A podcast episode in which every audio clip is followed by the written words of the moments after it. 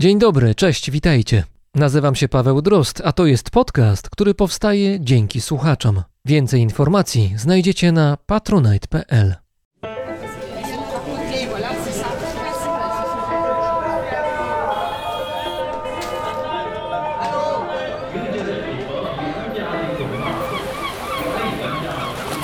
Brzmienie świata z lotu Drozda.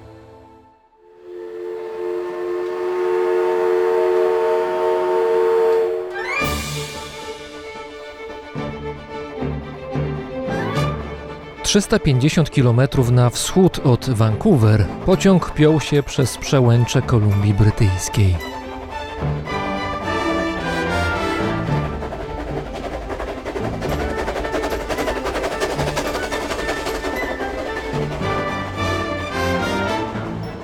Linia Kettle Valley Railway, otwarta zaledwie 9 lat temu, była odpowiedzią na rosnące zapotrzebowanie górników, którzy w poszukiwaniu srebra przyjeżdżali tutaj z całej Kanady oraz z sąsiednich Stanów Zjednoczonych. Jazda pociągiem zapewniała znakomite widoki, ale za wielką cenę. Wybudowanie tej linii kolejowej było niezwykle kosztownym i pracochłonnym przedsięwzięciem i kto wie, czy zyski kiedykolwiek dogonią wydatki. Był 29 października 1924 roku.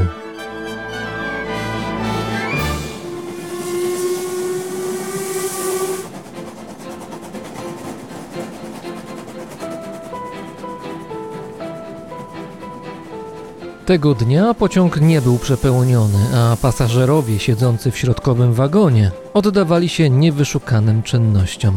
Ktoś czytał gazetę, ktoś patrzył przez okno, inni prowadzili uprzejme rozmowy. W wagonie dominowali mężczyźni, a prawdopodobnie najmłodszą pasażerką była 17-letnia Mary Streliff, ubrana skromnie i w sposób nietypowy dla tych stron. Włosy na głowie zakrywała zawiązana pod szyją chusta. Była sekretarką starszego mężczyzny, który siedział naprzeciwko i wpatrywała się w niego jak w obrazek. Jeszcze 20 lat wcześniej człowiek ten był carskim zesłańcem, a teraz w Kanadzie stał na czele kilku tysięcy ludzi. Dla nich był drogowskazem, świętym, bliskim Bogu. Mógłby poprowadzić ich przez kolejne lata na tej wciąż obcej dla nich ziemi. Mógłby, ale właśnie wtedy Stwórca wezwał go przed swoje oblicze.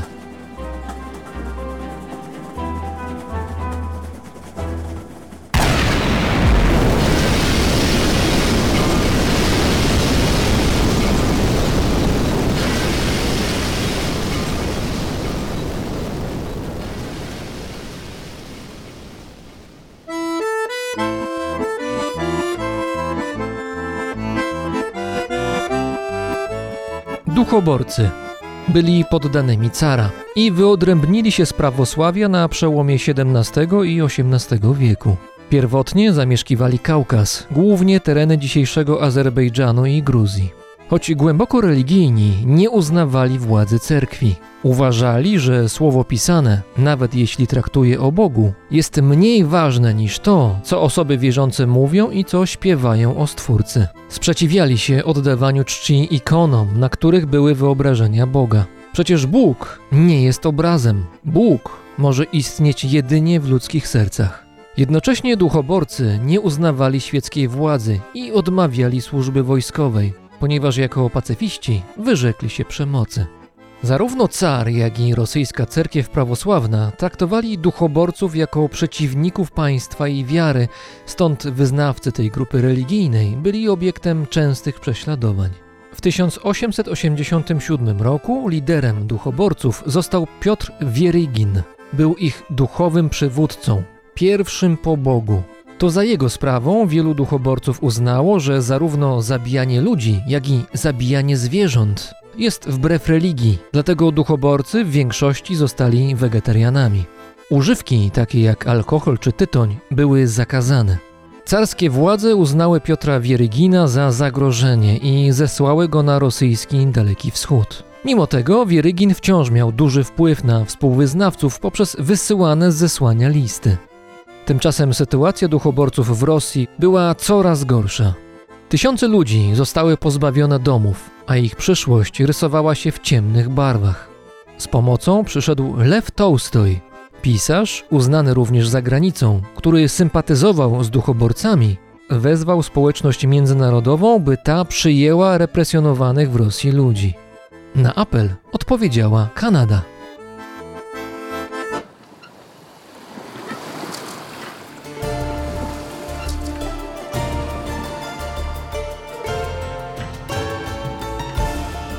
1899 roku 7,5 tysiąca duchoborców wyjechało z ojczyzny ku nieznanemu. Mieli nadzieję, że po drugiej stronie Atlantyku będą mogli żyć bezpiecznie i zgodnie z wyznawaną przez siebie wiarą. Szanse na to były duże. Kanadyjski rząd, biorąc pod uwagę pacyfizm duchoborców, zwolnił ich ze służby wojskowej. Poza tym rodziny emigrantów otrzymały pod uprawę rozległą i żyzną ziemię w południowo-środkowej części kraju. Duchoborcy byli przekonani, że ta ziemia jest ich własnością, ale Kanadyjczycy widzieli to inaczej i ta rozbieżność wkrótce stanie się źródłem problemów. Nowo przybyli szybko wybudowali wsie, najczęściej w formie gęsto zabudowanych ulicówek, nieznanych wcześniej w Kanadzie. Zaczęli uprawiać rolę. Większość chciała żyć razem, blisko siebie, ciesząc się wspólną własnością. Tymczasem kanadyjski rząd chciał, by każdy duchoborca przejął daną mu ziemię na własność, indywidualnie, nie zbiorowo. To natomiast kłóciło się z duchoborską niechęcią do własności prywatnej, która to niechęć miała podstawy religijne. Konflikt z rządem narastał. Dołączyły do niego rozbieżne interpretacje listów, które Piotr Wierygin, lider duchoborców, wciąż wysyłał do swoich współwyznawców z Rosji. Niektórzy wierni uznali, że ich lider chce, by ruszyli w świat, nauczać o prawdzie. Jednocześnie doszli do wniosku, że wiara nie pozwala im więzić, ergo hodować i wykorzystywać zwierząt, w tym zwierząt hodowlanych, dlatego uwolnili je. Dodatkowo pozbyli się wszelkich przedmiotów pochodzenia zwierzęcego. Takich duchoborców było 1700. 1902 roku cała ta grupa porzuciła domy i ruszyła w rodzaj pielgrzymki. Na ich decyzję miał też wpływ klimat. Zimy na Nowej Ziemi okazały się bardzo surowe. Temperatura spadała tam do minus 40 stopni, dlatego niektórzy z wiernych mieli nadzieję na znalezienie nowych terenów o bardziej umiarkowanym klimacie. Ruszyli przed siebie bez większych przygotowań, pieszo, bez zapasów żywności, w przejmującym chłodzie. Nie mając wiedzy, kim są ci ludzie, traktowano ich jak dziwaków lub wręcz szaleńców. W końcu, w trosce o najsłabszych członków pochodu, którzy z trudem radzili sobie z marszem w niskich temperaturach, kanadyjska policja zmusiła duchoborców do powrotu do ich wiosek, najczęściej pociągami. W tym samym roku do Kanady przyjechał uwolniony z zesłania przywódca duchowy duchoborców Piotr Wierygin. Dla zdezorientowanej nowymi warunkami życia społeczności rosyjskich emigrantów był to niemal dar z nieba. Rosjanin rozwiązał zarówno niejasności religijne, jak i nieporozumienia z kanadyjskimi władzami. Na przykład osobiście podpisywał umowy na przejęcie ziemi w imieniu poszczególnych członków wspólnoty. Wydawało się, że Wierygin przywrócił duchoborcom poczucie stabilizacji, jednak wkrótce spośród wiernych wyłoniła się nowa, wyróżniająca się radykalizmem grupa. Później nazwani zostaną wolnościowcami lub synami wolności. Grupa ta zdecydowanie odrzucała własność prywatną i sprzeciwiała się kanadyjskim władzom, które wymuszały na nich sprzeczne z religią rozwiązania. W proteście ci właśnie duchoborcy zrzucili swoje ubrania i rozpoczęli kolejny pochód, tym razem nago. Nagość miała być symbolem wolności, powrotu do korzeni i odrzucenia dóbr materialnych. Gdy protestujący w strojach Adama i Ewy dotarli do jednego z większych miast, zostali zatrzymani i siłą ubrani. Za nieobyczajne zachowanie wielu z nich zostało skazanych na trzy miesiące więzienia. Wówczas była to maksymalna kara za takie przewinienie. Ich pokojowy protest został zignorowany, a w 1907 roku rząd usztywnił swoje stanowisko. Zgodnie z nowym prawem duchoborcy nie mogli uprawiać ziemi wspólnie, a każda duchoborska rodzina mogła zajmować się wyłącznie swoim polem. Rosyjscy emigranci nie mogli się na to zgodzić. To było wbrew ich zasadom. Dla nich życie razem, w wspólnocie było najważniejsze. W rezultacie rząd zaczął konfiskować ich ziemię. Stracili niemal wszystko.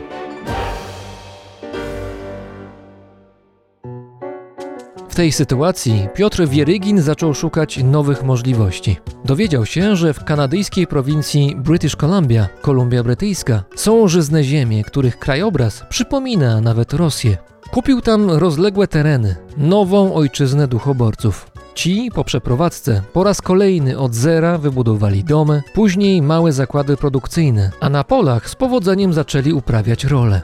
Pracowici i pomysłowi duchoborcy pod wodzą charyzmatycznego lidera szybko rozwijali swoje miasta i miasteczka. Było ich w sumie kilkadziesiąt, a wszystko w duchu wspólnoty i dbania o dobro całej społeczności. Stali się samowystarczalni, a jednocześnie mogli żyć w zgodzie ze swoją wiarą. Stworzyli społeczność bliską utopii. Gospodarczy sukces i niezależność duchoborców kłuły w oczy mieszkających w regionie Kanadyjczyków. Nietypowe zachowanie, stroje i zwyczaje przyjezdnych budziły podejrzliwość oraz niechęć. Niezadowolone były też miejscowe władze. Duchoborcy nie brali udziału w wojennym wysiłku w Europie. Trwała już I wojna światowa. A najbardziej radykalni z nich, wolnościowcy, nie przestrzegali też prawa. Przede wszystkim nie rejestrowali nowonarodzonych dzieci, a później odmawiali wysyłania ich do publicznych szkół. Szczególnie ta ostatnia sprawa będzie rozniecała konflikt między władzami a wolnościowcami aż do lat 70. XX wieku.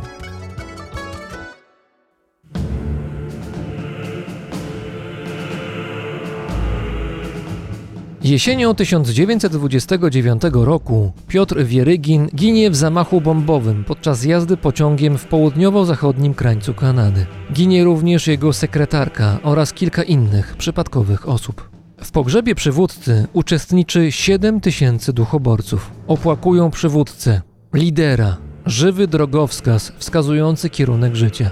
Śmierć Wierygina była ciosem tym większym, że został zabity nie we wrogiej, pochłoniętej już przez rewolucję Rosji, ale w Kanadzie, gdzie duchoborcy mieli żyć bezpiecznie i w pokoju.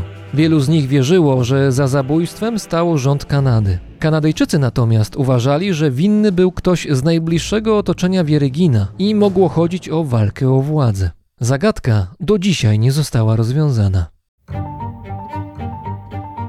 Trzy lata później z Rosji przyjeżdża syn Piotra Wierygina, Piotr Pietrowicz. Cieszy się autorytetem niemal tak wielkim jak jego ojciec, mimo że znana jest jego słabość do hazardu i alkoholu. Nowy lider swoimi przemowami roznieca wśród wolnościowców radykalne, niemal anarchistyczne postawy.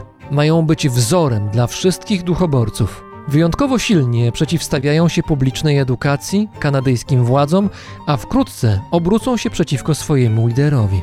Ten, potrzebując pieniędzy, wprowadza prawo, które wymaga od wszystkich duchoborców podatku od ziemi. Kto nie płaci, ma być wyrzucony ze wspólnoty. W ten sposób setki wolnościowców trafiają na bruk. Ich jedyną własnością jest ubranie. Rozpoczynają więc protest w sposób, który stanie się ich wizytówką. Rozbierają się do naga. Tak demonstrują swoją wolność. Są tacy, jakimi stworzył ich Bóg. Nagi protest odbił się w Kanadzie dużym echem. Większość Kanadyjczyków była oburzona, co sprawiło, że w 1930 roku kara za publiczną nagość została podniesiona z trzech miesięcy do aż trzech lat więzienia. Rozpoczęły się aresztowania nagich wolnościowców. Widząc, co się dzieje i uznając to za niesprawiedliwość, wielu zwykłych duchoborców w akcie Solidarności również zaczęło publicznie występować nago. Dziennie policja aresztowała dziesiątki, czasem nawet setki ludzi. W aresztach zaczęło brakować miejsca. W odpowiedzi na kryzys władze zbudowały nawet obóz karny na jednej z wysp zachodniej Kanady, gdzie skazani na trzy lata więzienia duchoborcy mieli odsiadywać swoje wyroki. Ich dzieci, ponad 350, zostały przekazane do sierocińców i rodzin zastępczych na terenie całego kraju. Tam młodociani duchoborcy byli poddawani reedukacji. Byli uczeni, jak zostać prawdziwymi Kanadyjczykami. Opór łamano siłą. Działania kanadyjskich władz tylko wzmocniły u wolnościowców przekonanie, że muszą walczyć o wyznawaną przez siebie wiarę i zasady. Ich sprzeciw nie osłabł, mimo że kolejne lata były dla wszystkich duchoborców trudne. Ich społeczność była wewnętrznie rozbita i pozbawiona silnego lidera, który zmarł w 1939 roku. Tymczasem wolnościowcy prezentowali coraz bardziej radykalne podejście do rzeczywistości. Gdy rozpoczęła się zimna wojna, w trudnym do zrozumienia akcie pacyfistycznego protestu spalili swoje domy oraz swoje ubrania. Najbardziej radykalni z nich szli nawet dalej. Dokonywali zamachów na linie kolejowe, linie elektryczne, a nawet szkoły. Władze rozpoczęły aresztowania. Dzieci wolnościowców, którzy nie wypełniali prawnego obowiązku dotyczącego edukacji nieletnich, miały być siłą doprowadzane do szkół z internetem. Tak też się stało. Podczas policyjnych nalotów, czasem w środku nocy, dzieci były odbierane rodzicom. Najmłodsi często nie znali dobrze języka angielskiego, więc dla nich odseparowanie od rodziny było szczególnie dotkliwe. Rodzice, o ile nie byli w areszcie lub więzieniu, mogli spotykać się z nimi zwykle raz na dwa tygodnie, rozdzieleni drucianym płotem.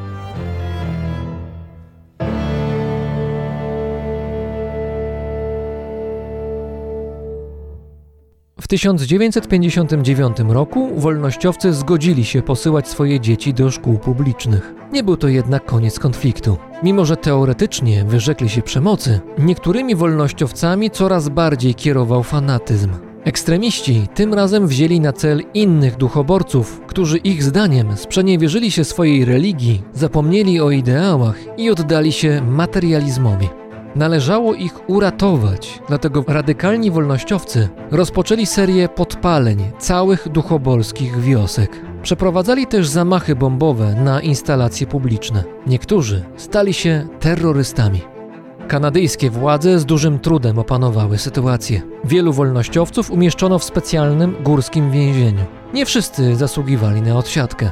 W 1962 roku ich rodziny postanowiły zaprotestować i rozpoczęły długi marsz ze swoich wiosek do Vancouver. W marszu wzięło udział tysiąc osób. Na miejscu przez kilka miesięcy prowadzili protest, a w tym samym czasie mężczyźni w więzieniu rozpoczęli strajk głodowy, który doprowadził co najmniej jedną osobę do śmierci głodowej. Po pewnym czasie protestujący z Vancouver przejechali autobusami do bram górskiego więzienia i tuż obok założyli obóz. Zamienił się w dobrze zorganizowaną wioskę. Zakręty i skandale związane z życiem wolnościowców w Kanadzie ciążyły na nich przez lata. Współcześnie w Kanadzie żyje kilka do kilkunastu tysięcy ludzi, którzy identyfikują się jako duchoborcy, z czego tylko niewielka grupa uważa się za wolnościowców. Byli więźniowie kanadyjskich obozów do dzisiaj domagają się od kanadyjskiego rządu sprawiedliwości za ich zdaniem niesłuszne uwięzienie.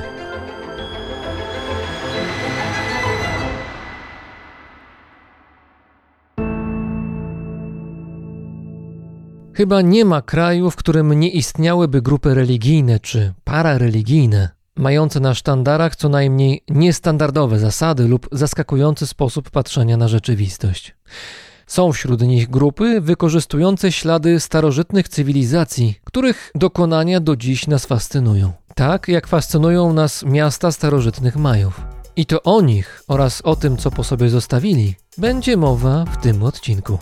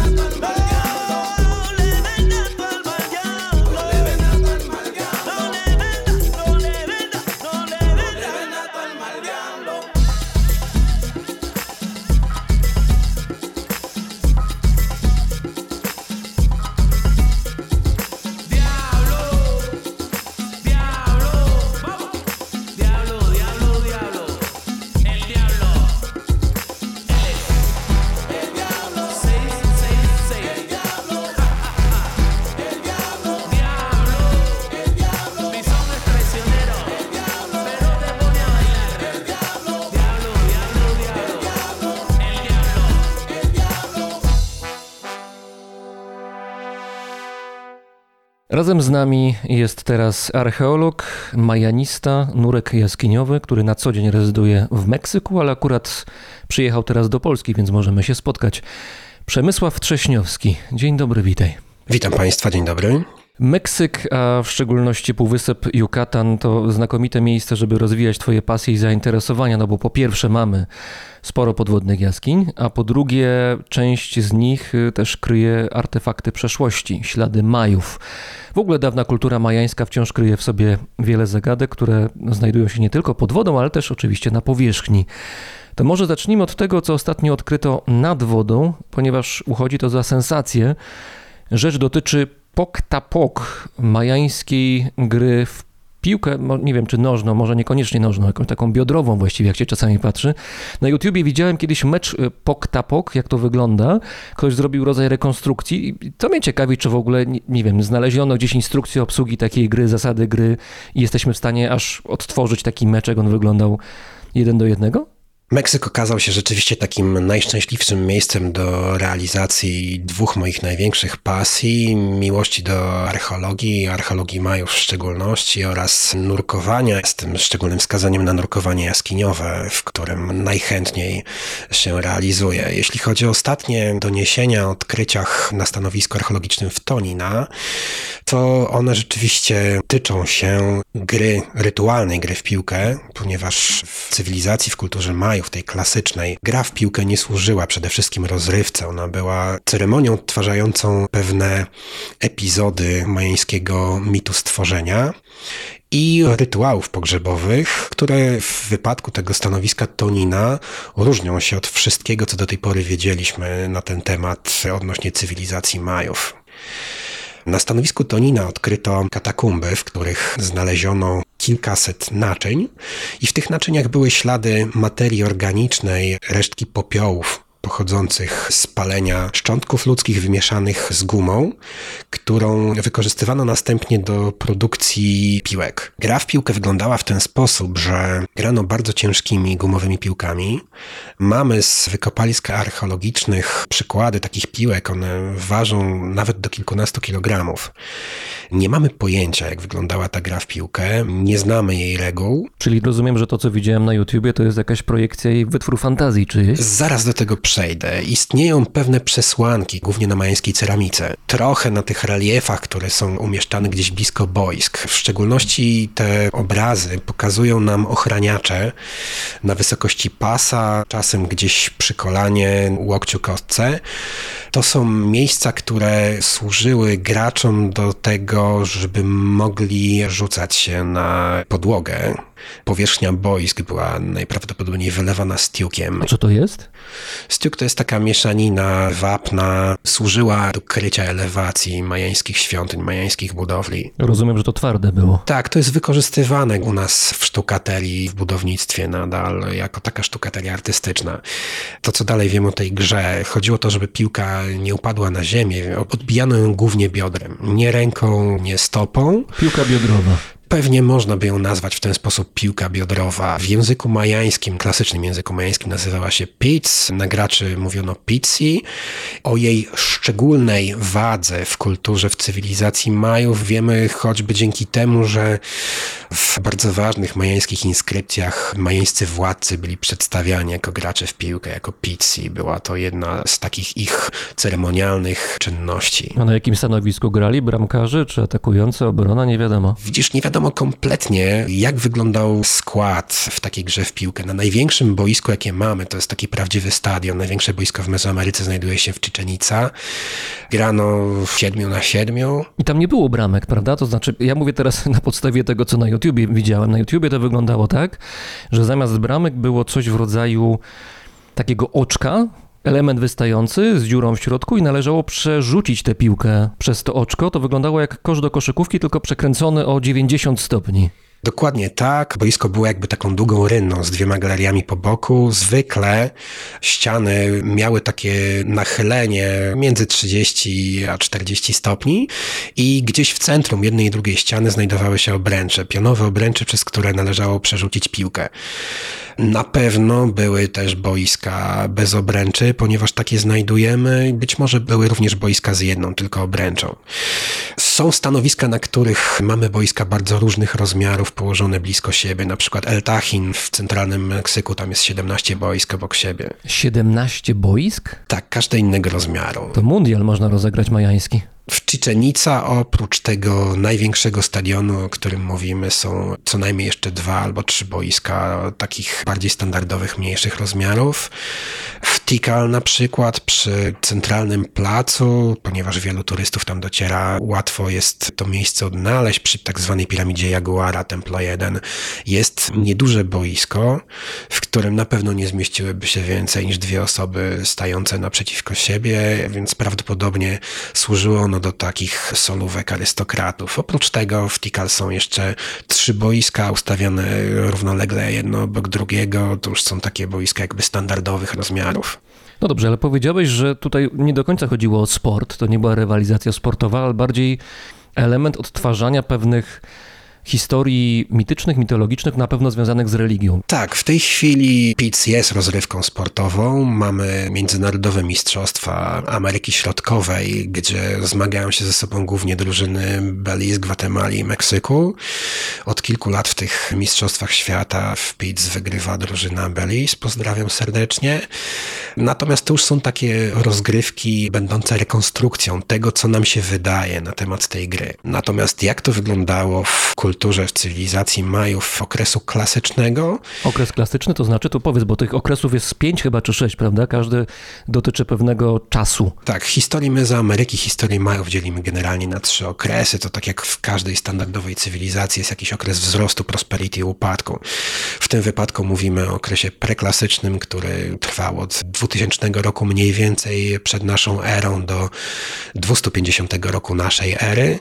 Potem okres klasyczny, Złoty Wiek Majów od 250 roku naszej ery do dokładnie 909 roku naszej ery. To jest związane z ostatnią datą w długiej rachubie jednego z majańskich kalendarzy. I okres postklasyczny, który trwał mniej więcej właśnie od X wieku aż po konkwistę. XVI wiek, połowa XVI wieku, prawda? Tak, natomiast to są okresy czysto orientacyjne w tej chwili i one w różnych momentach mogły się kończyć, zaczynać w różnych częściach Mezoameryki.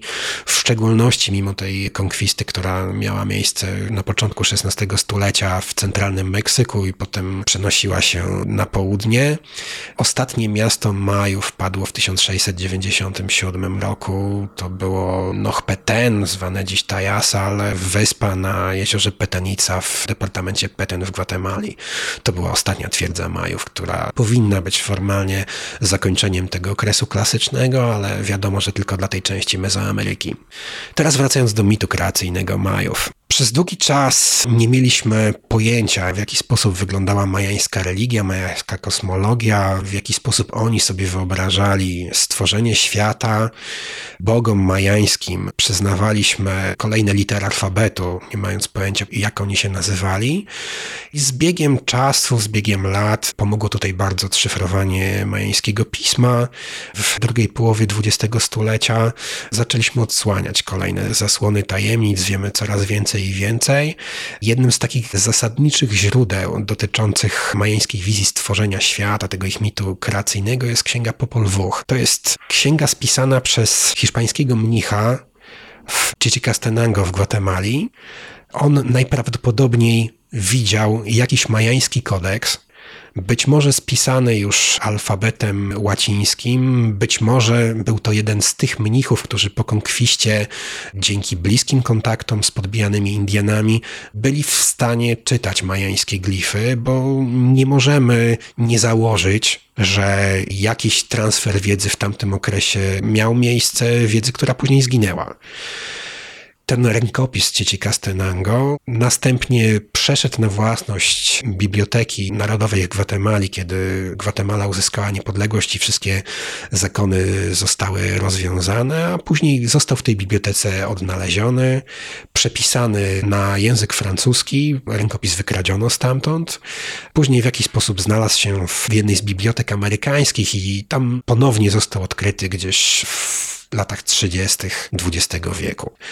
Ta księga opisuje po pierwsze stworzenie świata, z perspektywy jednego z narodów majańskich, narodu Kicze, opisuje cztery kolejne iteracje, w których bogowie próbowali stworzyć istoty, które mogłyby oddawać im cześć. To byli w szczególności ludzie zrobieni z drewna.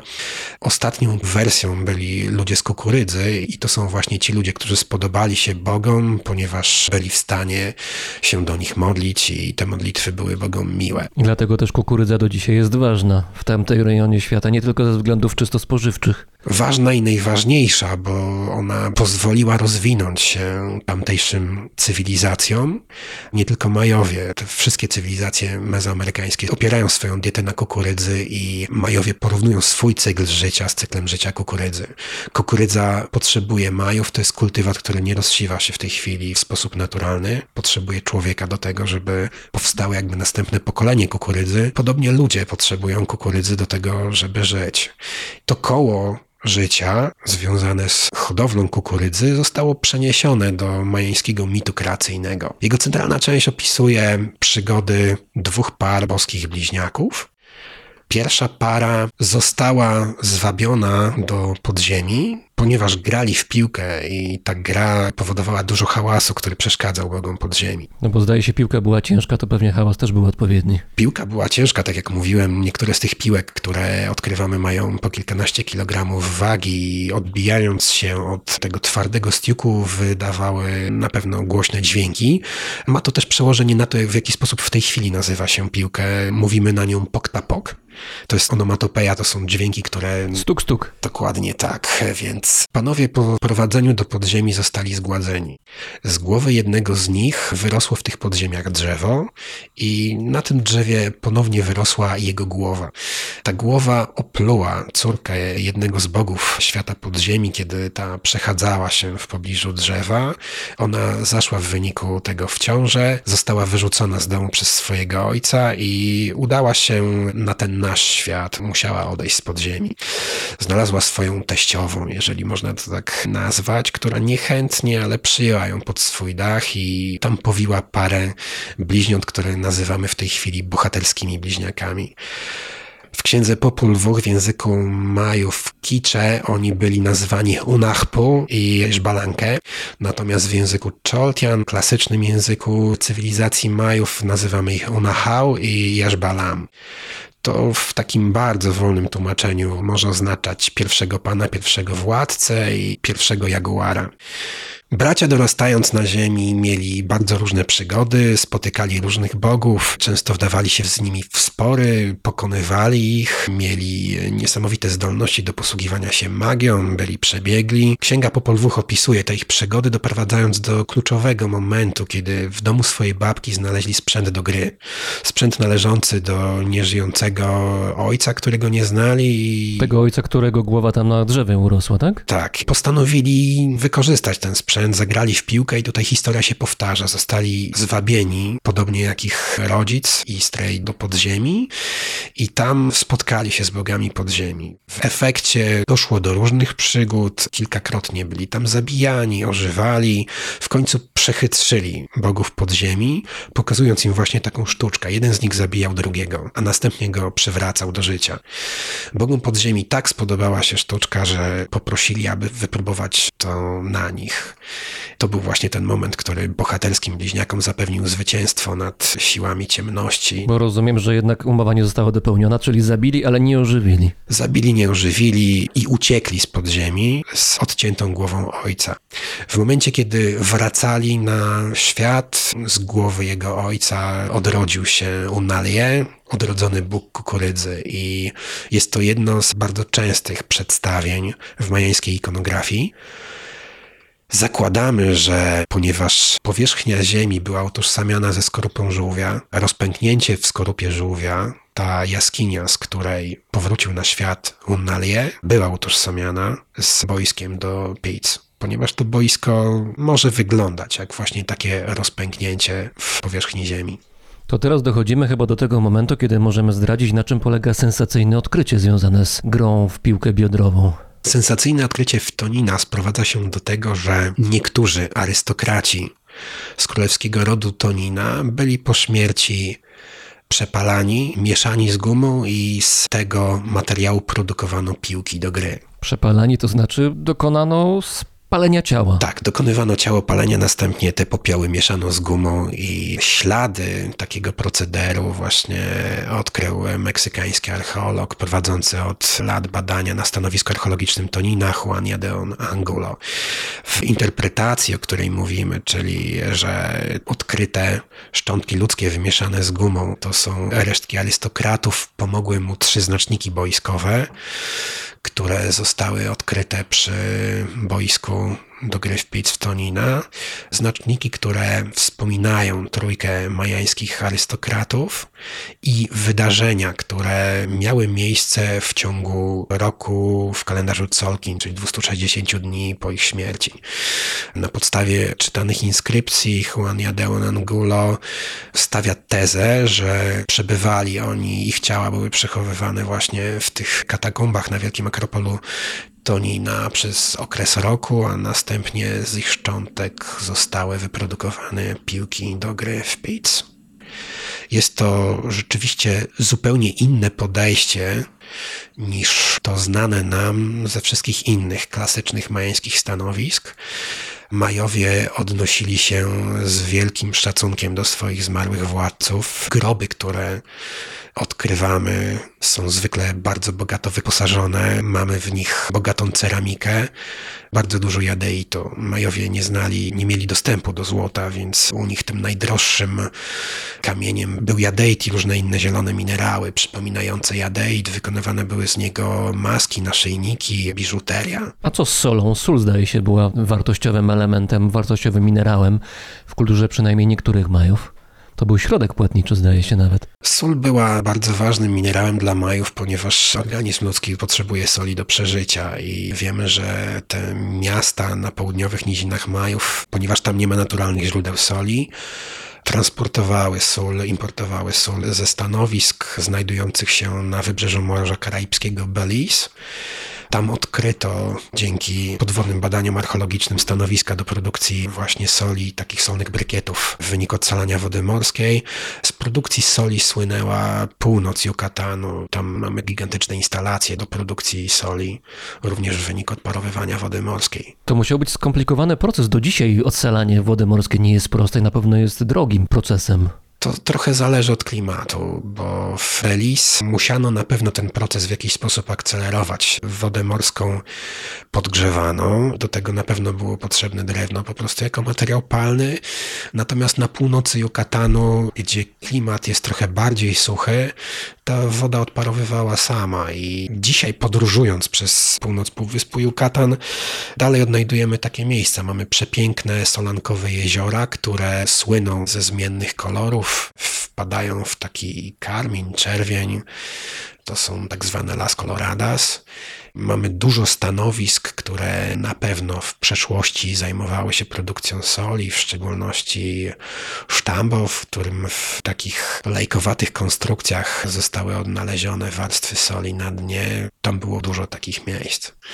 Jeżeli chodzi jeszcze o reguły gry dotyczącej tej piłki, dotyczącej pizz, my się opieramy na tym, co wiemy na temat tej piłki z wykopalisk i przedstawień ikonograficznych.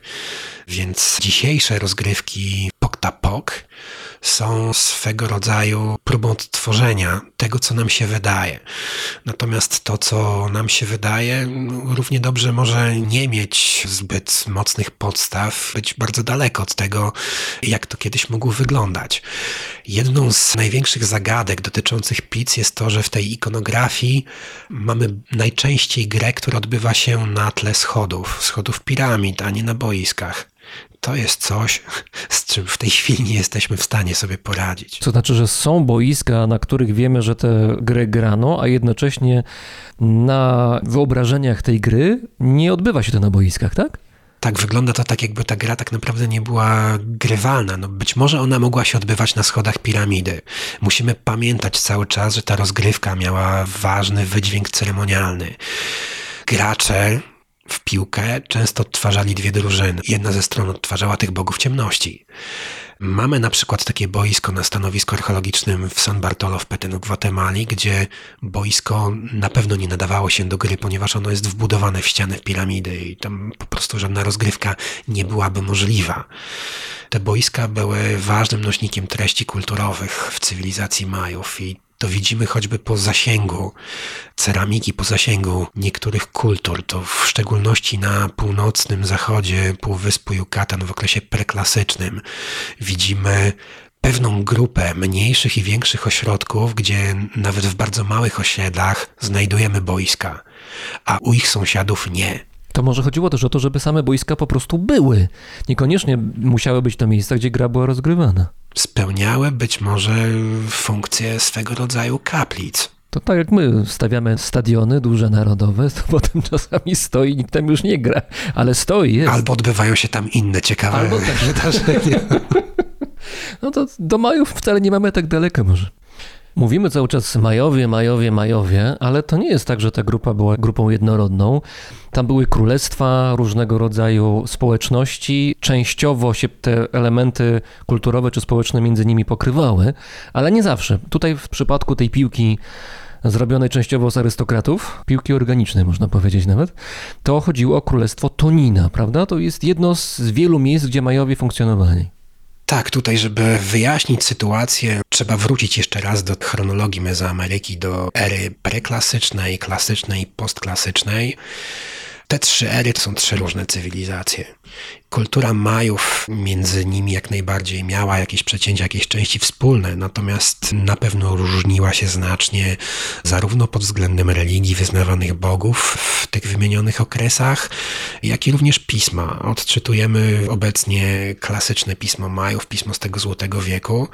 Pisma preklasycznego nie jesteśmy w stanie odczytać do tej pory. To znaczy, to jest inny rodzaj pisma zupełnie? Ono jest podobne, ale nie jest takie samo. Niektóre glify się powtarzają, inne glify są zupełnie inne od tych, które potem mamy w epoce klasyku, natomiast korpus inskrypcji glificznych Majów z ery preklasycznej jest na razie zbyt mały, żeby móc dać taką próbkę, na podstawie której bylibyśmy w stanie odszyfrować to pismo.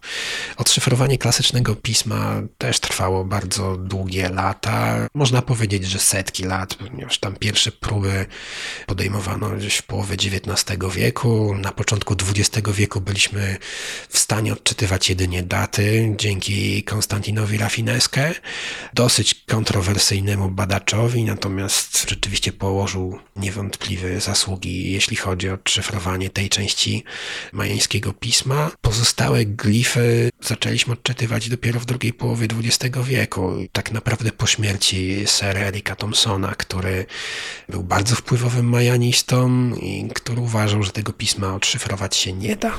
To, że zablokował badania w takim razie? No, świat nauki to świat nauki. Mhm. Rozumiem. Są wpływy, są obozy. Niektóre się nie lubią, zwalczają się. To jest trochę tak jak w fizyce, gdzie dzisiaj wszyscy prawie fizycy zajmują się teorią strun. Nie ma sensu pisać grantów na inne kierunki badań. A, w tym sensie. Rozumiem. Mówimy tutaj o Majach, którzy, jak wiemy, się dzielili na wszelkie możliwe części społeczeństwa, okresy i tak dalej. Ale jeszcze jest tak, że pozostałości po kulturze Majów też są złożone i skomplikowane. Mamy, oczywiście, mamy Yucatan w Meksyku, mamy Chiapas, stan w Meksyku, gdzie też Majowie występowali. Mamy Gwatemalę, mamy Belize, no generalnie cały ten obszar Ameryki Środkowej. Ja bym chciał z Tobą porozmawiać o tych miejscach, gdzie pozostałości kultury majańskiej występują. No mówimy o tak zwanych miastach majańskich gdzieś w dżunglach albo gdzieś na jakichś pustynnych terenach, które nie są popularne, bo są takie miejsca, gdzie turystów jest stosunkowo wielu, na przykład, nie wiem, Tikalo w Gwatemali wydaje mi się jest takim miejscem, ale są te miejsca, gdzie właściwie nikogo nie ma. Jest sobie jakiś artefakt sprzed 500 tysiąca lat, może więcej, który stoi pusty, tam właściwie nikt nie dociera. Takich miejsc jest rzeczywiście dużo. Okres klasyczny, złoty wiek Majów. Zakładamy, że na Yucatanie mogło mieszkać kilkadziesiąt milionów ludzi. Trudno powiedzieć, żeby tam były jakiekolwiek duże organizmy państwowe. Wiemy, że w tym okresie spierały się ze sobą, walczyły ze sobą dwie potęgi. Zlokalizowana w Tikal, dynastia Jaszmutal, czyli tak zwany Nowy Porządek i dynastia Węża ze stolicami w Cibancze i Kalakmul. Ale to nie jest tak, że to były państwa, które miały jakieś swoje ścisłe granice, posterunki graniczne.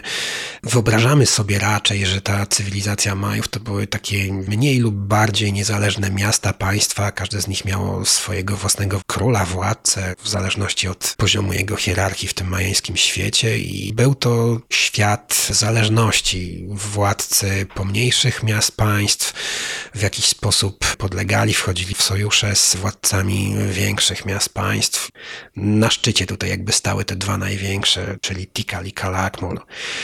Później, kiedy cywilizacja, klasyczna cywilizacja Majów upadła, to wyglądało w ten sposób, że społeczności zamieszkujące te małe mikroświaty odwróciły się od swoich władców, od swoich arystokratów, oni po prostu opuścili te miasta.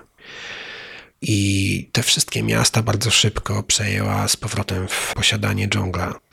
W tamtej części świata wystarczy naprawdę przez trzy miesiące nie chodzić ścieżką, żeby ona była na powrót zarośnięta w lesie. Po kilku latach trzeba naprawdę mistrza, żeby był w stanie wśród drzew znaleźć miejsce, w którym kiedyś biegła droga. To jest sytuacja, która tyczy się również majańskiej archeologii i tych porzuconych stanowisk. Wiem, że czasami w ostatnich latach wielkie odkrycie robiono, jeżeli chodzi właśnie o dawne siedliska Majów poprzez specjalny rodzaj zdjęć satelitarnych, prawda? To jest trochę bardziej skomplikowane. Za pomocą lidaru. Lidar to jest laser, którego używamy podwieszonego albo pod dronem, albo pod samolotem. Promienie lasera są w stanie przebijać się przez pokrywę liści, przez pokrywę drzew. Dzięki temu jesteśmy w stanie mieć dość dokładną cyfrową mapę pokazującą regularne nierówności gruntu. Następnie, być może kiedyś będzie to robić sztuczna inteligencja, ale w tej chwili jest do tego potrzebny człowiek. Staramy się wytypować, które z takich nierówności gruntu mogą być dawnymi konstrukcjami. W ten sposób odkrywamy nowe miasta, odkrywamy przede wszystkim rozmiary tych miast, które znamy do tej pory. Dzięki takim projektom zwykle się okazuje, że stanowiska znane nam od dziesiątek lat były wielokrotnie większe, tylko to jest pod ziemią gdzieś prawdopodobnie. Jest to gęsto porośnięte listowiem, gęsto porośnięte dżunglą.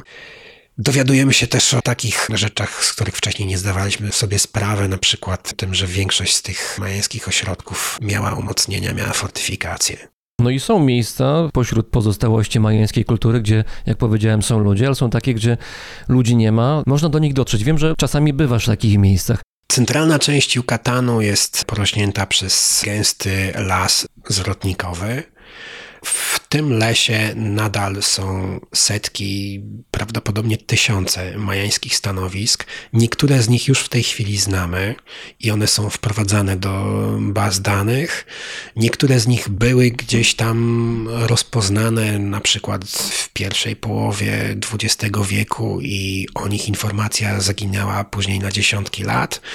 Niektóre z nich są w tej chwili odkrywane na nowo, ale najciekawsze, że nadal w tej gęstej dżungli Yucatanu odkrywamy nowe miasta dużych rozmiarów. Tu można wspomnieć choćby Tamchen, Chacton i Lagunita, miasta położone w odległości około 20 km na północ od dość dużego i dobrze znanego turystycznie ośrodka Bekan w południowo-wschodnim Campeche, odkryte w 2013 roku przez Iwana Szprajca.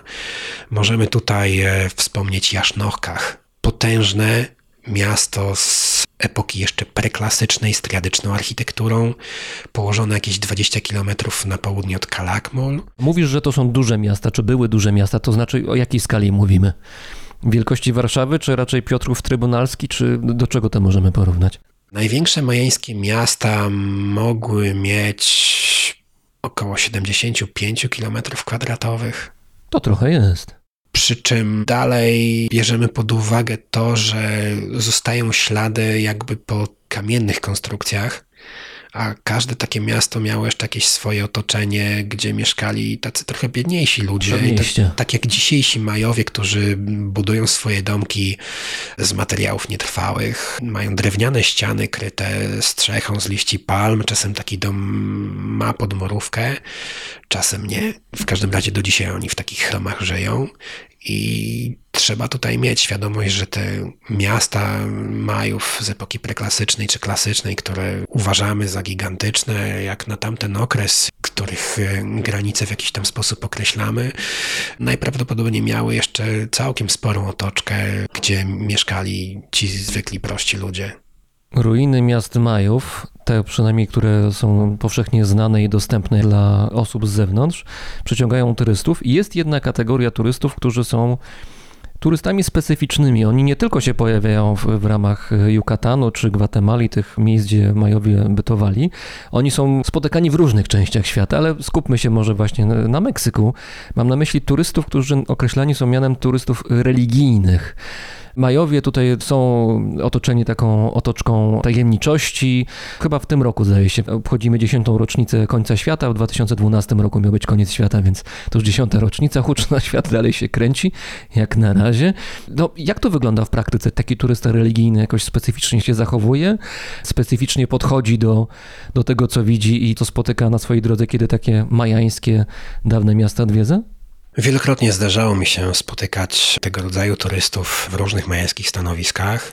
Mamy tu do czynienia z całym przekrojem od zainteresowania i takiej zwykłej ciekawości, czymś, co jest niecodzienne, w jakiś tam sposób tajemnicze. No bo to robi wrażenie, przecież jak się widzi te budowle, masz świadomość tego, że to ma kilkaset, tysiąc, dwa tysiące lat, no to stoisz przed czymś naprawdę, co jest dużo większe od ciebie i możesz w tym momencie mieć już takie paramistyczne przekonanie, że oto obcujesz z czymś naprawdę niezwykłym, może ponadludzkim. Niewątpliwie. Na drugim końcu mamy sekty, czyli ludzi, którzy w jakimś tam nawet specjalny sposób się przybierają i wnoszą wymyślone przez siebie modły do bogów, którym dopiero od niedawna zaczęliśmy przypisywać imiona. Jak widzę ludzi którzy przybyli gdzieś tam ze Stanów Zjednoczonych Ameryki Północnej i biegają w długich białych prześcieradłach i próbują modlić się do Kinichahał. Kinichahał, a to to zabóstwo? To jest słoneczny pan. Aha. Bóstwo takie utożsamiane ze słońcem, starczą słońca.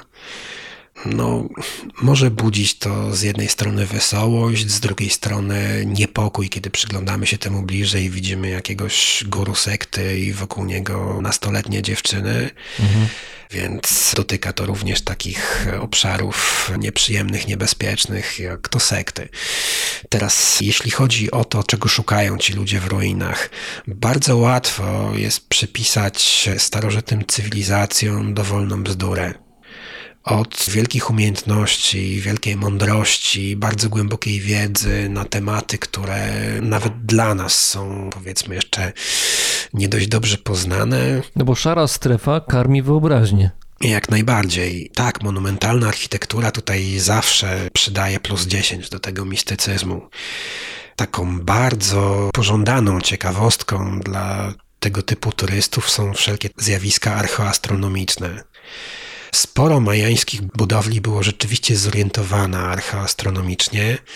Była to przede wszystkim orientacja na początek obecnej wersji majańskiego świata w dniu 13 sierpnia 3114 roku przed naszą erą. To jest takie typowe odchylenie o kilka stopni od kierunku kardynalnego które zorientowane jest właśnie na, na wschód słońca w określonym dniu roku. Kierunek kardynalny, jakbyś wyjaśnił jeszcze? Północ, południe, wschód, zachód. Natomiast z tymi orientacjami archeoastronomicznymi to jest tak, że jeżeli weźmiemy dowolny budynek, i przeprowadzimy przez niego centralną oś, to ona na pewno wskaże wschód słońca lub wschód księżyca lub heliakalny wschód jakiejś gwiazdy lub jakieś konkretne wydarzenie astronomiczne 1002, 17, 200 tysięcy lat temu. To znaczy, rozumiem, że tutaj sugerujesz, że właściwie przy odrobinie wyobraźni jesteśmy w stanie przypisać każdemu budynkowi, czy to majańskiemu, czy pewnie może z innej kultury starożytnej,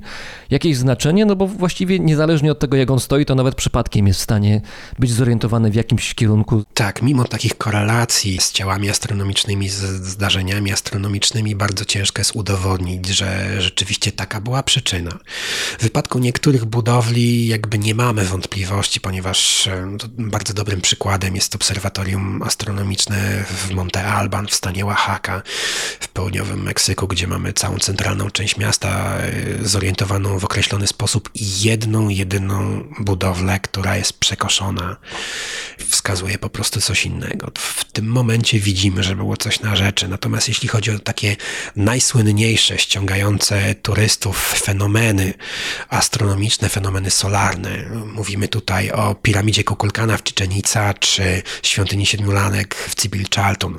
Tam odbywają się w okresie przesilenia wiosennego tak zwane Fiesta del Sol. Powiedz, co to jest świątynia siedmiu lalek, bo to brzmi tak jak wyjęta nazwa z Indiana Jonesa. Bardzo pobudza wyobraźnię. Mi się kojarzy akurat z powieścią Rogera Żelaznego Szalony Różdżkarz, gdzie siedem figurek magów miało stanowić klucz do bramy między światami. Też dobrze brzmi.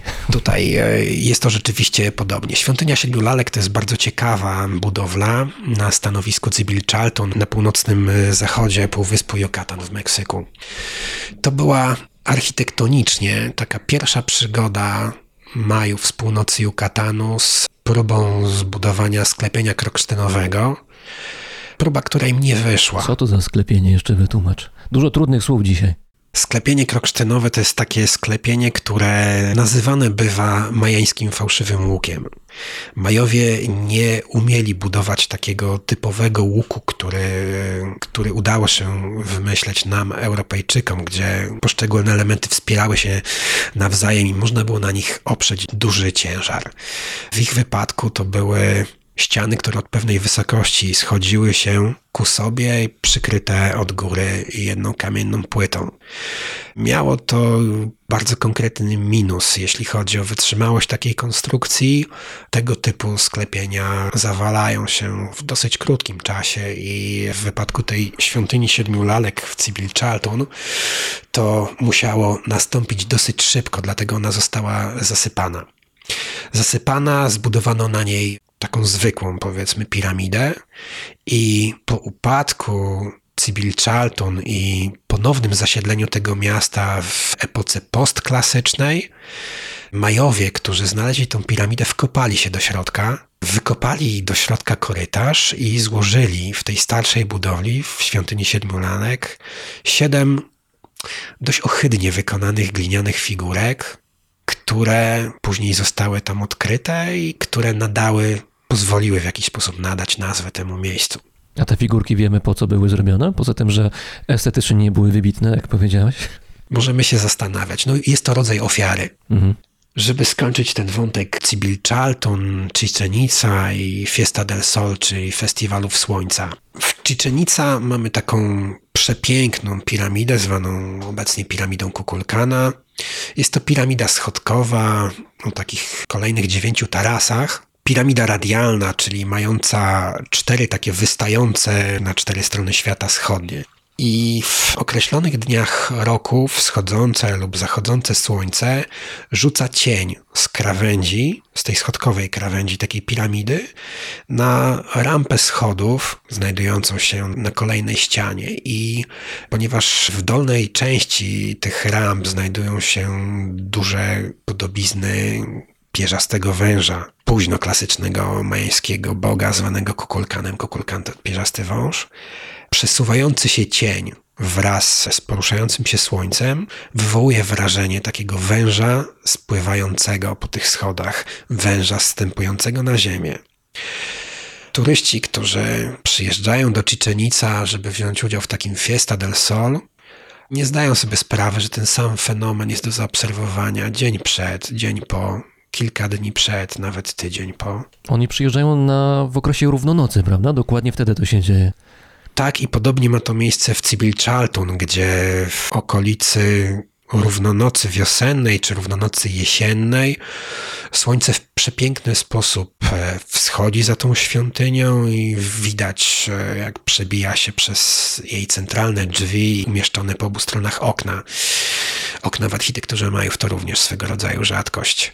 Natomiast mamy pewność, że Majowie nie odprawiali ceremonii, w żaden sposób nie święcili dni równonocy wiosennych czy jesiennych, bo po prostu ich nie znali. Termin równonocy pochodzi z astronomii greckiej.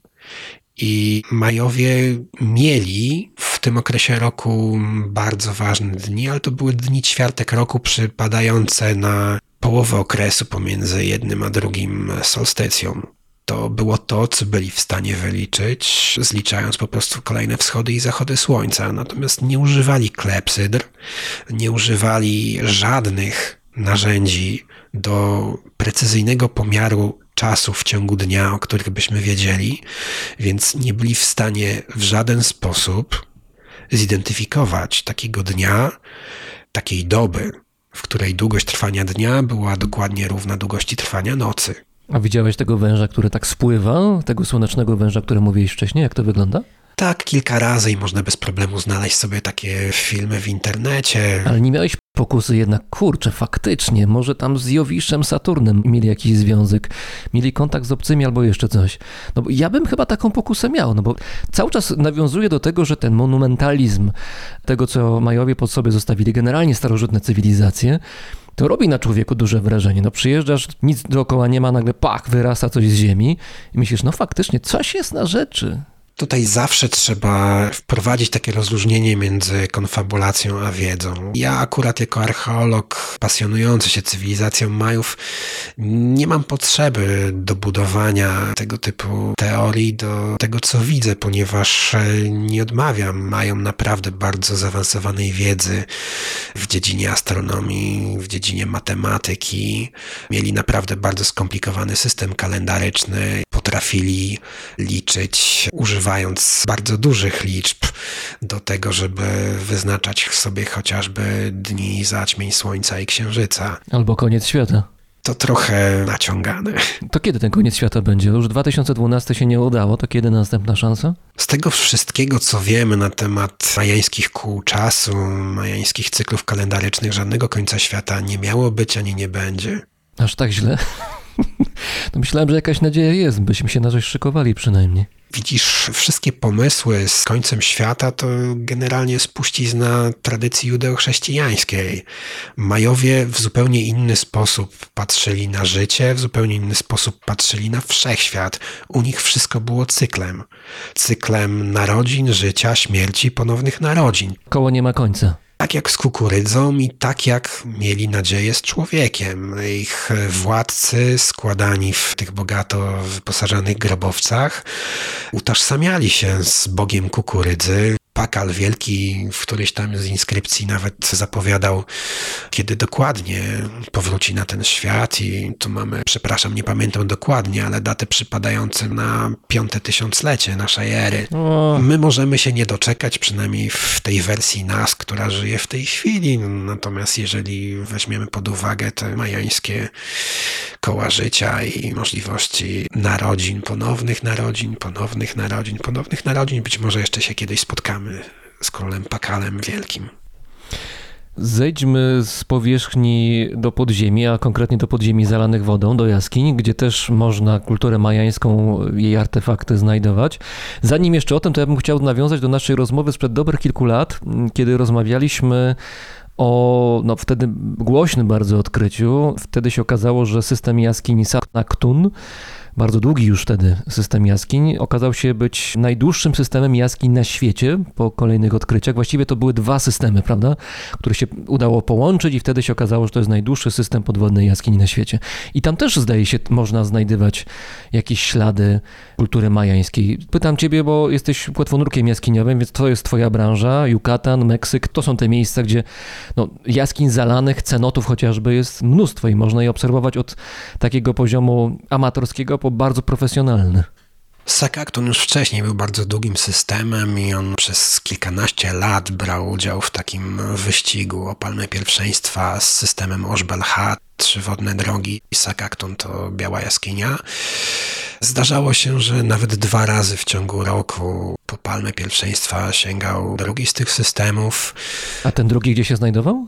Orzbel-H jest na południe od Tulum, Sakakton jest na północ od Tulum, tak między Tulum a Playa del Carmen. Czyli cały czas Yucatan, ten sam rejon. Cały czas mówimy o Riviera Maya, czyli północno-wschodnim wybrzeżu Półwyspu Yucatan. Obecną długość system Sakakton, super system, zawdzięcza wchłonięciu systemu do Sochos, który miał wtedy 88 km 300 metrów. W tej chwili Sakakton ma ponad 350, ale nadal rośnie. Jeśli chodzi o to, jaką wartość archeologiczną mają jaskinie Yucatanu, to mamy tam cały wachlarz różnych stanowisk paleontologicznych, paleobiologicznych i również archeologicznych, jeśli mówimy o cywilizacji Majów, również takich młodszych z okresu kolonialnego ponieważ zdarza nam się tam znajdować artefakty po konkwistadorach, nawet po niewolnikach, którzy byli ściągani na Yucatan, żeby tam pracować na plantacjach. Majowie udowadniali swoją bezwartościowość jako niewolnicy, szybko umierający, szybko ginący, więc mimo tego, że próbowano ich wykorzystywać do niewolniczej pracy w kopalniach, choćby na Kubie, nie nadawali się do tego, żeby przez dłuższy czas działać jako taka darmowa siła robocza. W jaskiniach Yucatanu znajdujemy skamieliny po pleistoceńskiej megafaunie. Znajdujemy przede wszystkim ślady ludzi, którzy kolonizowali kontynenty Ameryki, to są jedne z najbardziej sensacyjnych znalezisk, jakie generalnie mamy na kontynentach amerykańskich. Ale to wynika z tego, że ci prehistoryczni ludzie w jaskiniach bytowali i potem te jaskinie zostały zalane, czy w trakcie ich bytowania? Na jakiej zasadzie to przetrwało do obecnych naszych czasów? Trudno określić jednoznacznie, czy oni w tych jaskiniach bytowali. Na pewno za czasów Majów te jaskinie były zbyt gorące i wilgotne do tego, żeby w nich bytować i tutaj wspomniany już Sir Eric Thompson określił kilka postulatów dotyczących jaskiń w Mezoameryce. Uważał i zwracał uwagę, że musiały mieć one znaczenie przede wszystkim i prawdopodobnie wyłącznie ceremonialne, ponieważ w nich po prostu nie da się żyć. Ale poczekaj, jak jaskinia może być ciepła w środku? To mi się jakoś kłóci. Jaskinia jednak mi się kojarzy jako to miejsce, gdzie 4, 5, 8 stopni Celsjusza panuje przez cały rok. W suchej jaskini mamy temperaturę, która jest średnią dobową temperaturą w danym regionie. Na Yucatanie jest ciepło. Mhm. I dzięki temu, gdy na przykład zachodzi słońce i mamy taką chłodniejszą noc, możemy zaobserwować, że jaskinia oddycha ciepłe powietrze z jaskini wydobywa się na zewnątrz, formując mgłę. Zwrócili na to uwagę Majowie i to był jeden z powodów, by jaskinia stała się dla nich świętą. Jaskinie były świętymi miejscami w kosmologii Majów, w kosmologii całej Mezoameryki. Z jaskiń wyszło życie. I w najstarszych przedstawieniach, jakie mamy, takich przypisywanych jeszcze cywilizacji Olmeków, już tam mamy postacie prawdopodobnie majańskich władców, związane z jakimiś ceremoniami pokazującymi sprowadzanie deszczu, pokazującymi właśnie hodowlę kukurydzy. To najprawdopodobniej wpłynęło również na ten mit kreacyjny Majów, na to, co zostało później opisane w księdze Popol Vuh. Majowie utożsamiali jaskinie z portalami w zaświaty, więc życie nie tylko wywodziło się z jaskiń, ale również odchodziło w tamtym kierunku. W ich wizji te zaświaty były zalane wodą, co zgadza się znakomicie z tym, że większość tych jaskiń, które obserwujemy na Półwyspie Yucatan również jest zalana wodą. W klasycznym języku majańskim sformułowanie wszedł w wodę to jest określenie właśnie na to, że ktoś rozstał się z życiem. A ty czasami oraz tobie podobni, którzy badacie podwodne jaskinie Wokatanu, wchodzicie do wody, ale przeżywacie na szczęście. Chociaż trzeba przyznać, że nurkowanie jaskiniowe ja osobiście uważam za jedną z najbardziej ryzykownych aktywności, jakie człowiek może sobie wymyślić. Oczywiście w nurkowaniu jaskiniowym zdarzają się wypadki i jeżeli już się zdarzają, to są to wypadki śmiertelne. Natomiast znacznie więcej nurków technicznych czy też nurków rekreacyjnych umiera na wodzie otwartej i moim zdaniem nie ma to związku z tym, że takich nurków jest więcej niż tych nurków jaskiniowych. W jaskiniach na Półwyspie Yucatan naprawdę dzień w dzień nurkują setki, jeśli nie tysiące ludzi. Wykonują zarówno proste nurkowania, takie powiedzielibyśmy rekreacyjne czy półrekreacyjne, kiedy nurków o niższym poziomie umiejętności zabiera się na takie wycieczki wzdłuż wcześniej przygotowanych tras, takich tras, które pozwalają im z jednej strony zapoznać się z pięknem formacji naciekowych, z pięknem krasowych dekoracji, które ubogacają te jukatańskie jaskinie, a z drugiej strony są dla nich bezpieczne, ponieważ w każdym miejscu takiej trasy przewodnik wie, gdzie jest najkrótsza droga do wejścia z takiej jaskini, bądź do poduszki powietrznej, gdzie można wprowadzić spanikowanego nurka i tam go uspokoić.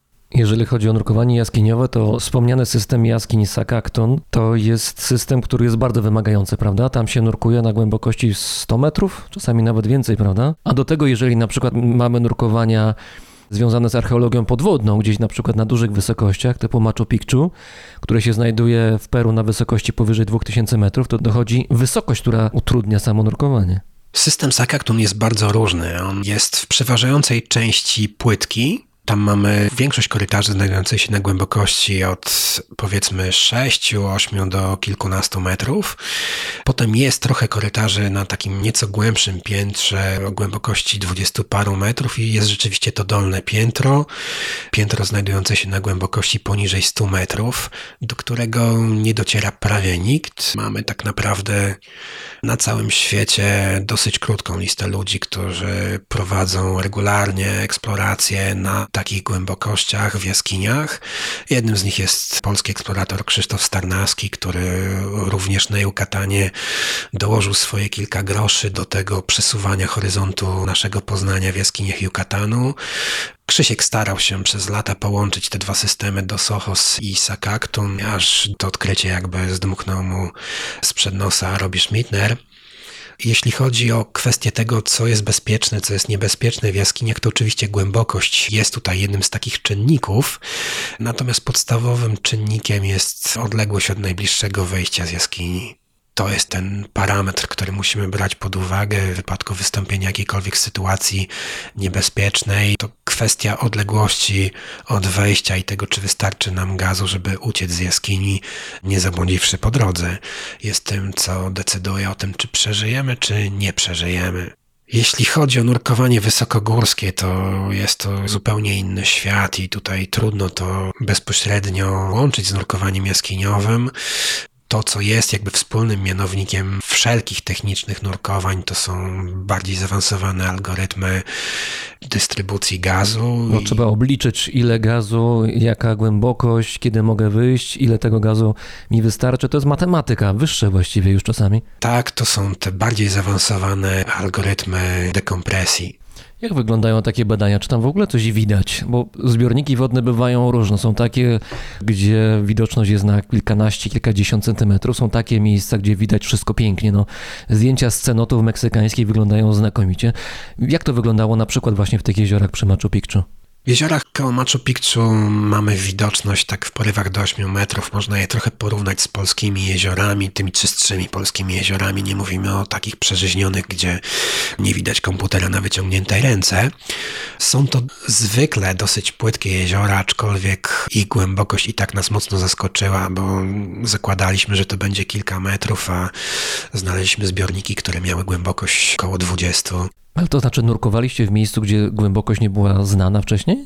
Jak najbardziej tak. W rejonie Machu Picchu ten projekt, który prowadził w owym czasie Ośrodek Badań Prekolumbijskich, zajmował się mapowaniem batygraficznym jezior znajdujących się na terenie Parku Narodowego Machu Picchu i głębokość tych jezior nie była wcześniej znana.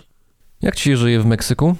W Meksyku zawsze żyje mi się szybko, bo zawsze dużo się dzieje. Jak to szybko? No to w miejscu, gdzie spokojnie raczej żyje plaża i wiesz, no palemka w drinku. Tak to wygląda. Ja jestem człowiekiem, który zawsze sobie znajduje coś do roboty i bardzo rzadko jeżdżę na plażę.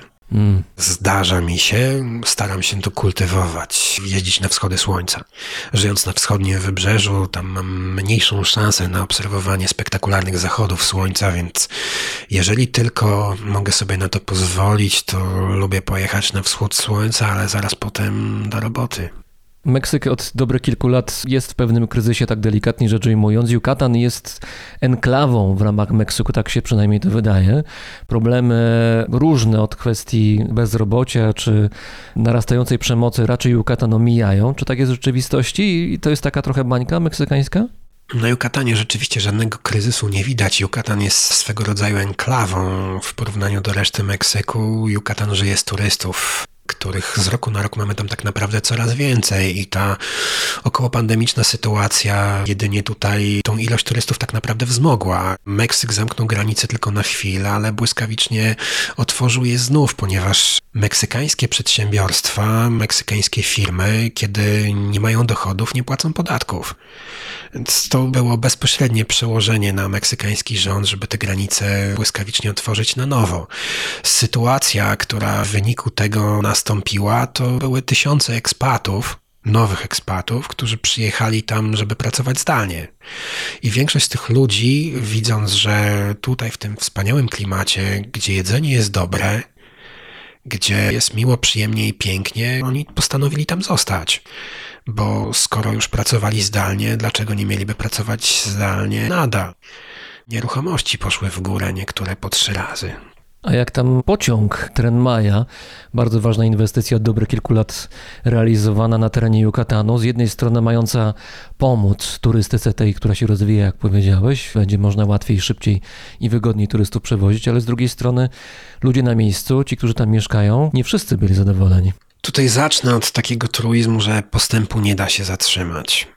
Pociąg sam w sobie być może i jest piękną ideą, natomiast jego wykonanie pozostawia wiele do życzenia. To jeszcze powiedzmy, Tren Maja to jest linia kolejowa, która docelowo ma mierzyć tam 1500 coś takiego kilometrów, ma oplatać niejako Yucatan. I ona jest w trakcie realizacji, ta inwestycja.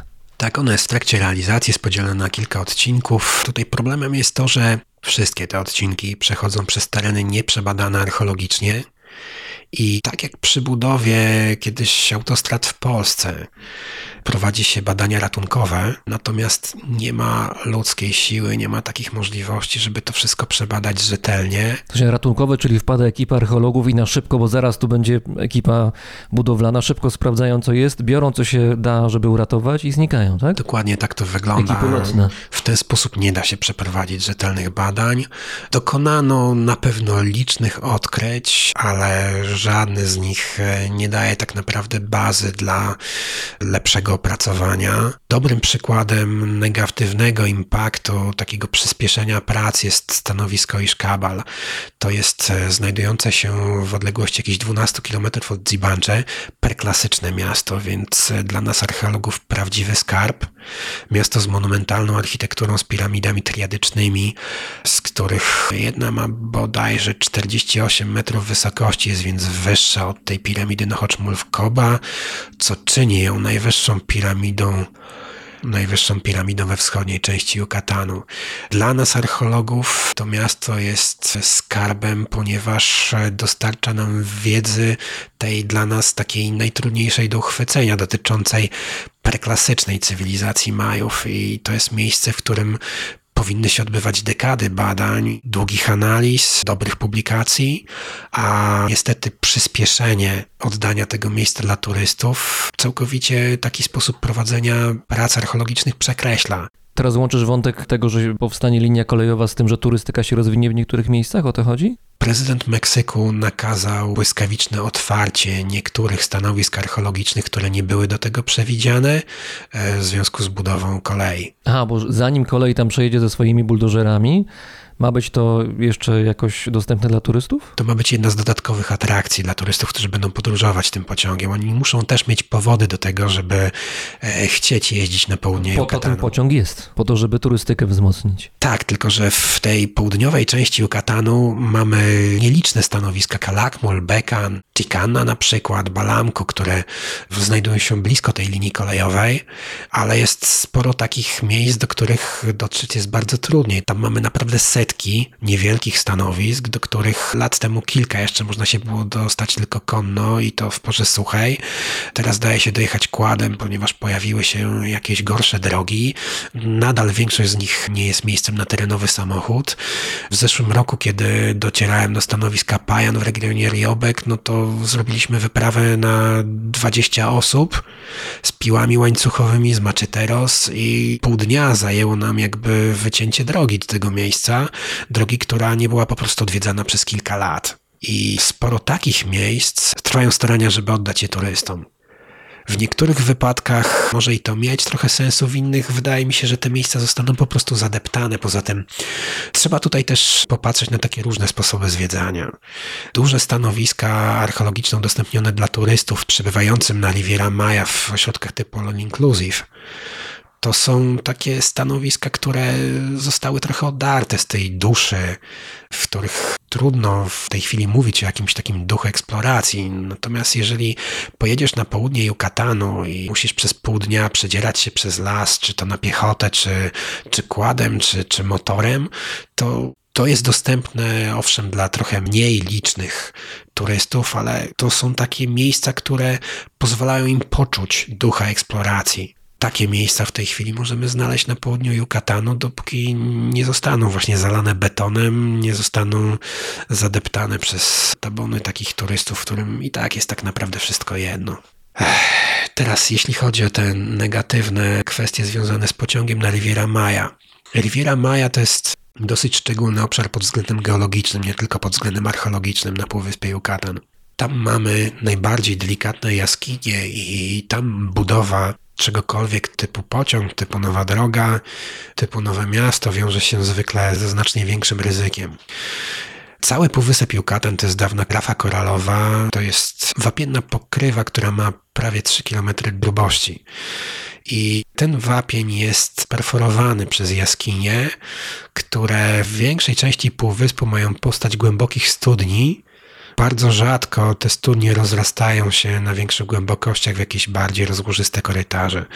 Są takie wyjątki, ale to nadal wyjątki. Natomiast w północno-zachodniej części Yucatanu, na zachód od uskoku Olbosz, to jest pas tak naprawdę kilkunastu kilometrów na zachód od wybrzeża. Mamy te najdłuższe systemy jaskiniowe na świecie. Tam po prostu ta geologia jest trochę inna. I setki kilometrów, na dzień dzisiejszy mamy chyba 1700 kilometrów zmapowanych jaskiń na Riviera Maya. Ciągną się na głębokości 6, tak jak wcześniej mówiłem, czasem nawet 4 metrów pod powierzchnią gruntu. To jest naprawdę bardzo cienka warstwa skały. Na drodze federalnej 307, która prowadzi z Cancun na południe do Chetumal, stolicy stanu Quintana Roo, wielokrotnie zdarzały się zawały, wielokrotnie powstawały nowe leje krasowe. W tej chwili między Cancun a Tulum mamy takie co najmniej dwa. To są te części drogi, kiedy zamiast dwóch nitek musimy jechać tam w tej chwili jedną nitką. Trwają jakieś prace, które mają zabezpieczyć po prostu drugą nitkę drogi jaskini, która znajduje się pod spodem. Zdarzył się lej krasowy w samym Playa del Carmen parę lat temu i to są rzeczy, które będą się tam wydarzać cały czas Natomiast częstotliwość takich zjawisk niewątpliwie wzrośnie, kiedy pojawi się tam pociąg, pojawią się mocniejsze drgania. Wapień nie jest jakąś specjalnie twardą skałą. I tutaj mamy teraz dwa wymiary tego, do czego może dojść. Po pierwsze, będziemy mieć niszczone jaskinie trasa tego pociągu odepchnięta w tej chwili od drogi 307 na wskutek lobbingu właścicieli tych dużych hoteli all inclusive złożonych wzdłuż Riviera Maya przebiega zbyt blisko miejsc, które w tej chwili są ważnymi atrakcjami dla turystów, którzy chcą podurkować w cenotach, dla nurków jaskiniowych. Na przykład cenotę TH w Parku dos Ojos. Tam trasa tego pociągu ma przebiegać tuż obok tej cenoty. Drugi wymiar tragedii, do której może dojść, to jeżeli taki lejk rasowy otworzy się pod jadącym pociągiem, zginą ludzie. Powstaje w takim razie projekt, który spowoduje, że wylejemy dziecko z kąpielą. To znaczy, pociąg powstał po to, żeby wzmocnić ruch turystyczny, a jednocześnie ten ruch turystyczny będzie zabity przez pociąg, przynajmniej w pewnej części, z racji tego, że ten pociąg tam nie powinien w ogóle istnieć. Jeśli dojdzie do tragedii, na pewno taki będzie efekt. Nikt nie przeprowadził, według mojej najlepszej wiedzy, żadnych badań środowiskowych i żadnych badań geologicznych, które dawałyby tak naprawdę dobrą podstawę do przeprowadzenia linii kolejowej wzdłuż Liviera Maja. No jeszcze do tego miejscowa ludność protestuje, przynajmniej część z nich. No bo pociąg ciągle powstaje, on powstaje il- ilu? Dwóch lat, prawda? 2020 chyba zaczęli budowę i to ma powstać w ciągu dwóch, zdaje się, kolejnych lat, więc jest na zaawansowanym już etapie i ciągle co jakiś czas pojawiają się protesty w różnych fragmentach Yucatanu. Protestuje zawsze ta ludność, przez której ziemię nagle ma przebiec budowa, przebiec linia kolejowa, ludność, która zostaje wywłaszczana ze swojej, ze swojej ziemi, bądź taka, która straci przychody w związku z tym, że trasa pociągu zabije im turystykę w konkretnym miejscu. Jednocześnie jednak trzeba zwrócić na to uwagę, że społeczności niewielkich wiosek w innych częściach Półwyspu dały się jakby zwieść tej idei, że większa ilość turystów będzie docierać do ich części Yucatanu i mają tutaj nadzieję na przychody osiągane z turystyki. Zakończmy czymś pozytywnym może. Jakbyś mógł polecić naszym słuchaczom miejsce, gdzie znajdują się pozostałości po Majach, które z jednej strony są wartościowe i warto je zobaczyć, ale z drugiej strony można tam się pojawić i trochę poczuć tego majeńskiego ducha. Turyści, którzy przylatują do Meksyku, przede wszystkim powinni zobaczyć Calakmul. Panuje takie przekonanie, że najważniejsze ze wszystkiego jest Cziczenica i Cziczenica rzeczywiście jest wspaniałym, ważnym i pięknym stanowiskiem. Jest jednym z siedmiu nowych cudów świata. Natomiast jest to też miejsce, gdzie mamy tysiące turystów dziennie, które jest takim miejscem zadeptywanym po prostu. Calakmul natomiast to chyba jedno z największych miast meksykańskiej części Półwyspu Yucatan. Stolica potężnego organizmu państwowego, czyli tego dawnego Królestwa Węża, e, rządzonego przez dynastię Kanul i to, co często jest przekłamywane w przewodnikach turystycznych, to tam są najwyższe piramidy w meksykańskiej części Yucatanu. Piramidy 1 i 2 w Calakmul mają w okolicach 50 metrów wysokości. To giganty. Są więc wyższe od Nochochmulfkoba. Ustępują tak naprawdę wysokością jedynie piramidom w Tonina, która ma ponad 70 metrów, ale to jest stan Chiapas. Piramidzie Ladanta w El Mirador, tej e, największej objętościowo majańskiej piramidzie w Petén w Gwatemali i świątyni Czterej w Tikal, która też jest wyceniana na jakieś 72 metry. Jakieś marzenie archeologiczne? Marzenia zawsze trzeba mieć. Jeśli chodzi o archeologię, ja nie mogę tak naprawdę mówić o niektórych rzeczach, którymi się zajmuję. Mam swoje marzenia na Riviera Maya na Półwyspie Yucatan i chciałbym tutaj przykryć na razie woalką tajemnicy. Natomiast biorę też udział w bardzo ciekawych badaniach, polskich badaniach w Salwadorze, prowadzonych przez doktora Jana Szymańskiego. To są badania jak najbardziej związane z cywilizacją Majów, natomiast na samym pograniczu Mezoameryki, przy południowych granicach tego obszaru kulturowego, który jest terenem, na którym rozwijały się prękolubijskie cywilizacje. Mam nadzieję, że uda mi się tam również zainicjować jakieś badania podwodne. Mamy piękne wulkaniczne jezioro w pobliżu San Isidro i myślę, że to jest teren bogaty archeologicznie. Trzeba tam po prostu zajrzeć. To życzę powodzenia w kolejnych odkryciach, tych jawnych i tych niejawnych w przyszłości, żeby marzenia się spełniły. Razem z nami był Przemysław Trześniowski, płetwonurek jaskiniowy, archeolog i majanista. Dzięki. Dziękuję bardzo.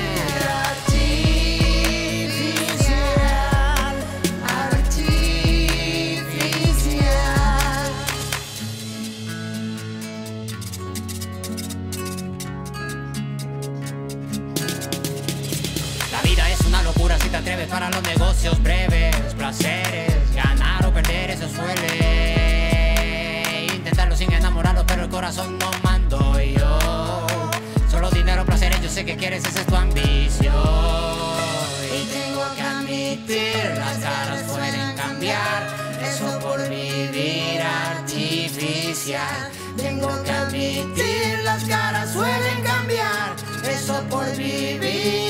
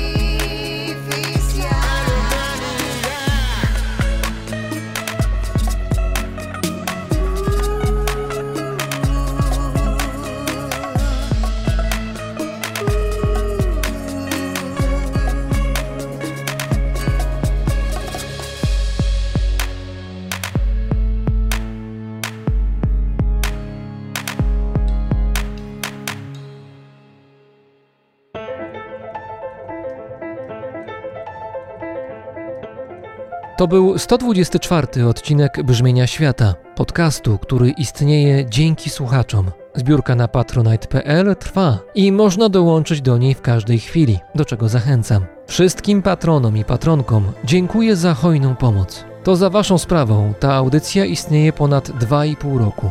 Specjalne podziękowania kieruję do światoczułego patrona brzmienia świata, firmy Ergo Ubezpieczenia Podróży.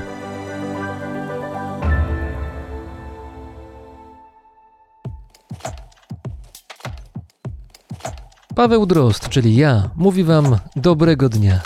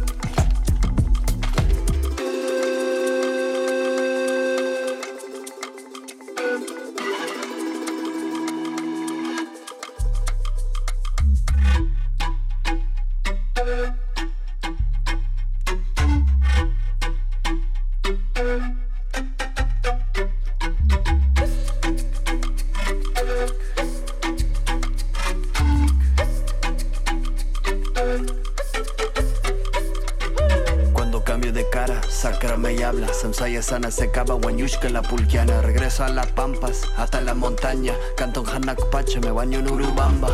Cada año y semana. Canalizando el sol en Tihuatana. Hasta Yayamama, a la guagua. Somos la membrana de Pachamama. Soy el fondo de mar en silencio. Solo que veas afuera que se proyecta de adentro.